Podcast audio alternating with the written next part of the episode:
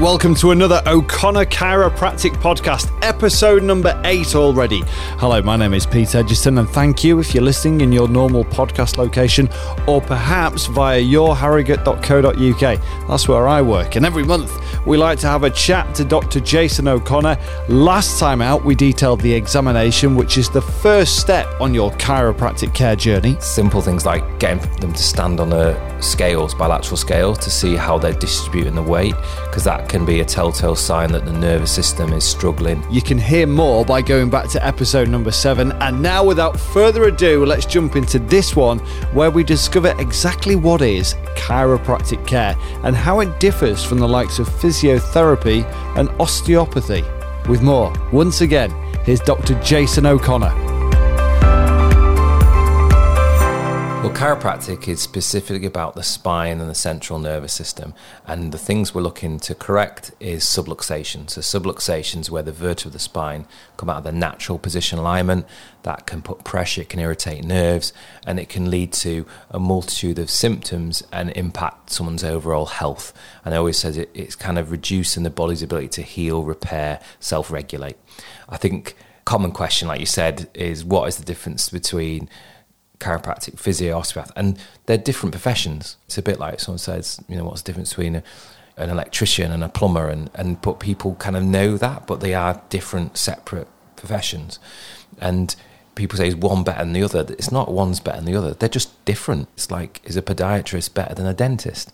Well, they deal with different things and they use different tools and do things differently. So the same with chiropractic, but to understand because there are some similarities between chiropractic and osteopathy, and that can be one of the more confusing ones. But I always think of physio is rehabilitation, it's exercise, it's quite hands-on. And when you try, I looked at being a physio. When you train to be a physio, you know, your first year in university, you're, you're doing the theory. The second year, you're actually already starting to be hands-on and working through modules of cycles in the hospital. And like third year, doing your placement so it's very much that kind of hands-on rehabilitation. Get after people have injuries, joint replacements, and then you have sports physio, which is more specific at giving exercises towards sport in injuries or particular strength programs. So it's more towards that. There are chiropractors that do go into sports chiropractic, which is again, it's kind of a, a branch of chiropractic, but at the core of it, they're two very different professions. Osteopathy is quite interesting because they actually started as one profession, which a lot of people don't realize. So, chiropractic started in 1895. A guy called D.D. Palmer discovered chiropractic, and then his son, B.J. Palmer, he kind of developed it and opened up the first school of chiropractic in Davenport, Iowa. But from then, they had like a division. Often you get this you group of people, and they've all got different ideas. I always compare it to a bit like rugby union, rugby league. so they had a one needed to keep working, and one could afford to play without. So that's why you got the amateur and professionals, and uh, and uh, you know that that's quite interesting because there was almost like a split like that in the profession. So the chiropractors at the time believed that the brain, the central nervous system, was running control and everything, and the, the messages came through there. The chiropractors who then went on to become osteopaths believed that it was um, blood based, so it was more controlled through the blood system. They were both kind of right, but that's how there was a separation, and then the techniques altered and changed and that's how they kind of drifted apart. But because chiropractic was specific on the spine and nervous system, that led our training towards that. So at the same time, which is really interesting, in 1895, x rays were discovered. So they developed x rays. So before that, they didn't know what was going on inside the body, the spine. And once they had the development of x rays, this is when they started learning more. So chiropractic were really pioneers because they really utilized that technology early on, actually before medicine did, and started looking at the alignment of the spine, looking for misalignment subluxations, and trying to correct that through x rays. And then it developed from there, and different chiropractic techniques came in. And often you'll go to different chiropractors and you'll have a completely different experience, and that can be a bit confusing as well. So there are, like, I use something called Diversified, which is a mixture of techniques, and also something called Thompson, also something called an activator. Also, sometimes use SOT blocks. So this is all really confusing to the layperson, but they're all just different techniques. But the basis behind all those techniques is to correct the subluxation, to remove pressure from the nervous system to allow it to work more optimally.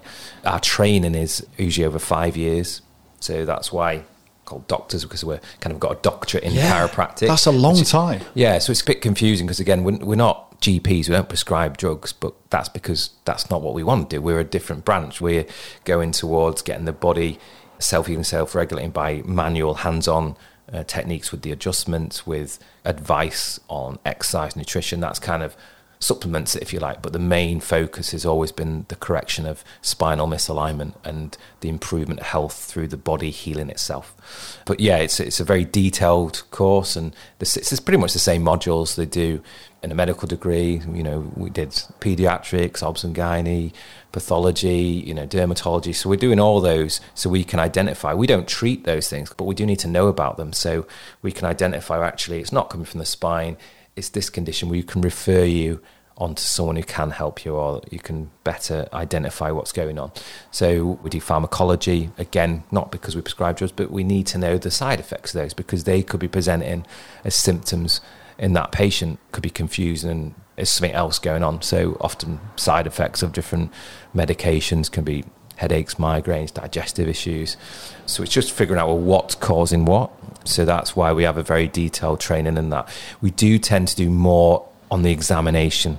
So a lot of our training is on the physical exam, listening to the heart, taking blood pressure, doing reflexes, doing muscle testing, taking the x rays. So we do a full radiography, radiology portion of our degree. So we sit the same exam from the Royal College of Radiology to pass that exam. So then we're qualified, which a lot of people don't realise, to not only take but read X-rays. So that that's a big part of it because again we're, we're specifically looking at the spine, and that's why we can do those. When you come and see us for an exam, we can do those tests. So that's the main difference, and that's why probably the exam that a chiropractor, certainly my exam, is a lot longer than you'd get somewhere else because I've trained more in that area and we do a lot in the examination so we can pick, figure out what's going on in the nervous system because it's incredibly complex. And sometimes we need to do x rays to get more information. So we build that picture from that and then we give care plans and then we reassess that to see, well, how is that the health of the spine, the nervous system improving, and how is that impacting those patients' challenges in terms of what they they presented with. So I think that's kind of the difference, if you like. Whereas other professions may be more symptom based in terms you might go. I've got this pain here, that pain there, and they'll do maybe physical modalities to relieve symptoms. We do that in a way, but we're focused more, as I say, on the spine, the central nervous system identifying those subluxations and you know removing them as best we can and then also guiding people in terms of lifestyle so they don't return into that pattern you know it's like you can have a massage oh great that feels the stress the tension's gone but then if you go straight into doing the things that have caused it That's so it. Desk, it's going to come back isn't it so we try and address the issue that person's got with their physical body, the, the mental health, and, and then try and put them in better patterns forward or give them advice on ergonomics, you know, how what exercise to do. We u- utilize within the clinic, we've got a PT that works here, a massage therapist. I don't do it because they're a lot better than me. so I get them to give them advice on that. But I identify that that's where they need work on, and we'll try and guide them in that. Or if they need to work with a nutritionist, we've got someone that we recommend as well. So it's just first of all saying, well, what's the cause of that person's problems? And I think that's how chiropractic differs in terms of yes the spine the central nervous system but also then trying to identify where they need the best help going forward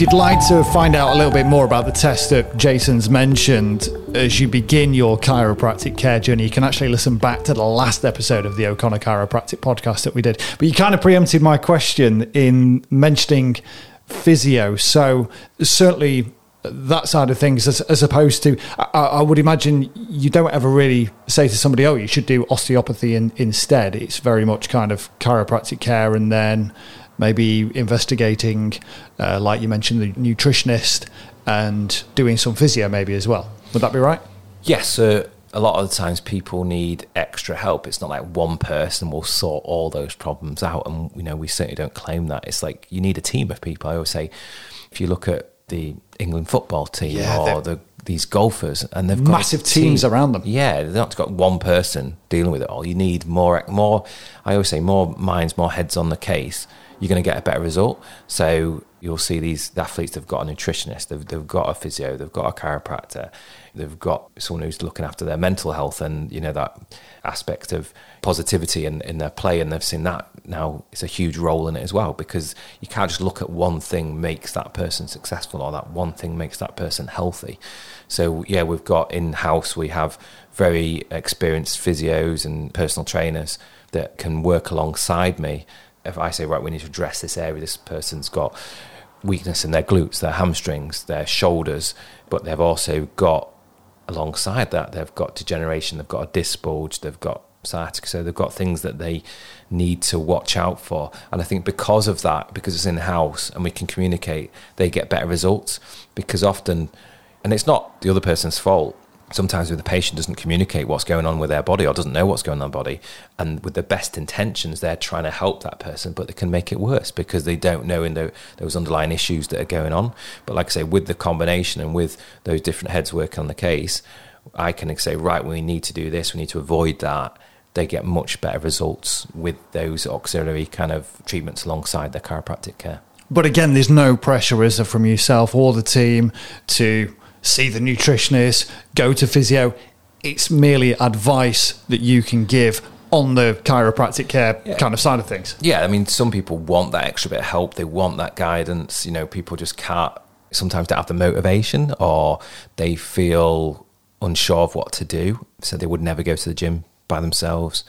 They don't feel confident just going on YouTube and picking some exercise off. And sometimes that can be dangerous as well because they can pick the wrong type ones. Yeah.